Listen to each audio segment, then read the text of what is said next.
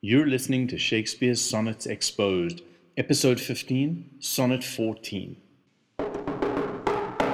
What if I say I'm not, like the others? What if I say I'm not just another one in your place? You're the pretender. What if I say I will never surrender?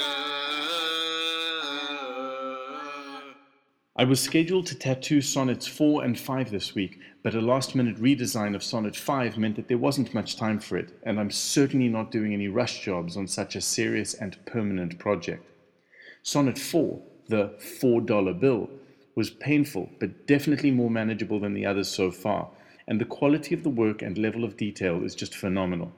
It states the United Sonnets and in the words we trust, and Shakespeare's coat of arms is a perfect replacement for the eagle with its heraldic shield. If you haven't already heard episode 5, I invite you to listen to it to hear why I feel that this image best represents Sonnet 4. Once again, I'd like to thank my patrons for their contributions, and as importantly, for showing faith in a project I've been obsessed with and possessed by for years. If you haven't already, then please sign up to support me at www.patreon.com slash fisherking Every dollar helps to breed a page that brings us closer to a beautiful graphic novel that will make the sonnet so much more accessible. And of course, 10 times that dollar will bring you the finished product 10 times faster. While compiling my notes for analyzing Sonnet 14, I came across a comparison to Sonnet 26 of Sidney's Astrophil and Stella. It's important to note that Shakespeare made no bones about his influences, and he explicitly refers to his process in sonnet number 78. Yet be most proud of that which I compile, whose influence is thine and born of thee. In others' works thou dost but mend the style, and arts with thy sweet graces graced be. Shakespeare's skills did not lie in coming up with original stories, but in combining and enhancing existing ones, both for his plays and for his sonnets. Having said that, I feel obliged to discuss our modern fixation on originality, a fixation that is only about a century old, which stems from a handful of famous modernist poets who, in my opinion, have done immense damage to our notions of storytelling and poetry. One of my favorite moments in literary history occurred in 2003 when Seamus Heaney, winner of the 1995 Nobel Prize in Literature, validated and praised Eminem's poetry alongside that of Bob Dylan and John Lennon. Poetry has evolved over the course of thousands of years, and for most of a century we've relegated it to bored classrooms while academics hunt for a level of originality that even in biblical terms had been established to be a wild goose chase with the expression, there is nothing new under the sun. Rhyme and meter make poetry fun. They make poetry better.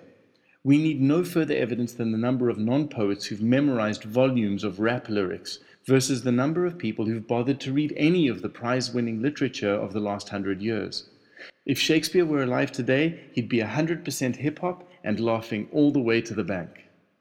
So, to go back a step, did Shakespeare lift Sonnet 14's conceit from Sidney? It really doesn't matter. The story told by his sonnets remains original in a way that is, at least as far as I can tell, unsurpassed. Right. Let's analyze Sonnet 14. Not from the stars do I my judgment pluck, and yet methinks I have astronomy, but not to tell of good or evil luck, of plagues, of darts, or seasons' quality. As discussed in the first episode, whenever we read about stars, it's generally a reference to the eyes of Narcissus' reflection in Ovid's Metamorphoses. In this sonnet, however, the stars serve as both the reflection's eyes and the stars in the sky that astrologers read. Bear in mind, astronomy in Shakespeare's time described what we call astrology today.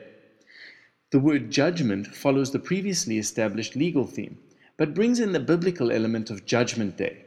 This is confirmed in the closing couplet's reference to doom and date. I find it interesting that the expression to pluck up carried the meaning of to summon up from as early as the 14th century, which is what we do to Shakespeare's spirit whenever we engage with the sonnets, and I'm fairly confident that it also refers to the plucking of a string in line with the musical theme established in Sonnet 8. Putting all that together, this opening quatrain becomes quite dense. Shakespeare is plucking his judgment from the fates, and the sonnets pluck their judgment from their creator. Both are telling each other and the reader about themselves and their fortune, but not in the simple whims and conceits that astrologers are known to pander to. Nor can I fortune to brief minutes tell, pointing to each his thunder, rain, and wind, or say with princes if it shall go well, by oft predict that I in heaven find. The second quatrain reinforces the first's conceit. While I'm sure there's plenty of interesting material in there, I don't believe it would significantly alter this interpretation of the sonnet. I wouldn't be surprised to learn that it contains some interesting numerical references. As it is, the first use of the word thunder in the first book of Golding's translation in Ovid's Metamorphoses is in line 62. So, in case you're curious, here's me reading from the line before. There hath he placed mist and clouds, and for to fear men's minds, the thunder and the lightning eke, with cold and blustering winds. Compare that to to each his thunder, rain, and wind, and that's pretty close. The next interesting mention of thunder accompanies the lightning that Zeus sent down to destroy Phaethon, Phoebus's prince, who has already been referenced in Sonnet 7 and whose father warned him not to drive the sun's chariot through the heavens. Coincidence? Probably not. But from thine eyes my knowledge I derive, and, constant stars, in them I read such art as truth and beauty shall together thrive, if from thyself to store thou wouldst convert. The word derive is a peculiar choice, coming from the Old French to flow, pour out, originate, and in the 16th century English evolving from obtain by a process of reasoning to include arise by a process of word formation. The thrive is interesting as well, because in addition to the meaning we're familiar with, it's strongly related to the word thrift, which has only been used in sonnets 2, 4, 9, and 13. Last week I mentioned this, but only searched for the word unthrift, leaving out sonnet 2 from that subsequence. The word thrive is only found in sonnets 14, 80, and 125, the latter numbers being 4 times 20 and 5 times 25, respectively. So at some point we should probably examine all these sonnets for a thematic relationship, even if the math for sonnet 14 doesn't seem to fit. It's always interesting to me how many of the sonnet lines can be read in a variety of ways based on where the emphasis is placed. We all know the Oxford comma joke of the panda bear eats shoots and leaves, if we read line 9 as, But from thine eyes my knowledge I derive, we can hear Shakespeare deriving his own knowledge back from the sonnets, literally reading his own words back to himself.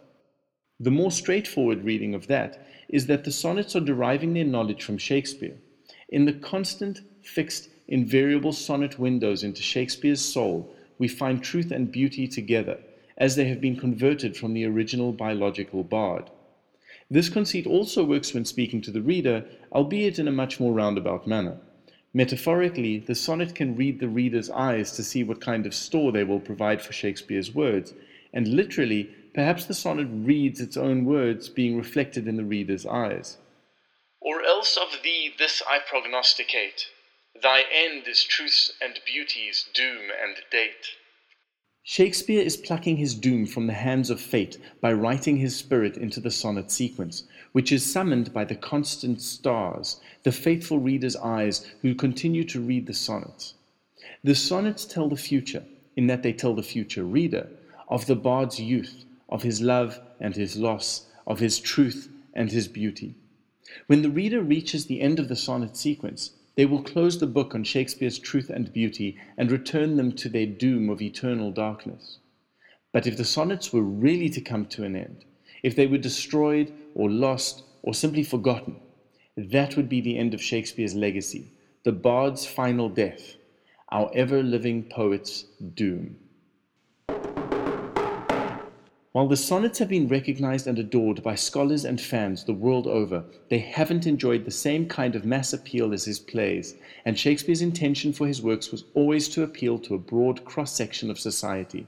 It is my aim to rescue the sonnets from obscurity, from the darkness, and to that end I am producing a graphic novel adaptation, recording these podcasts, and tattooing 154 images representing the sonnets onto my body.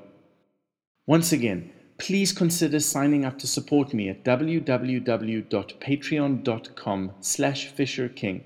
Keep up with the graphic novel at sonnetcomics.com and join our community discussions on Reddit at slash r slash sonnetcomix with an X. Thanks for listening.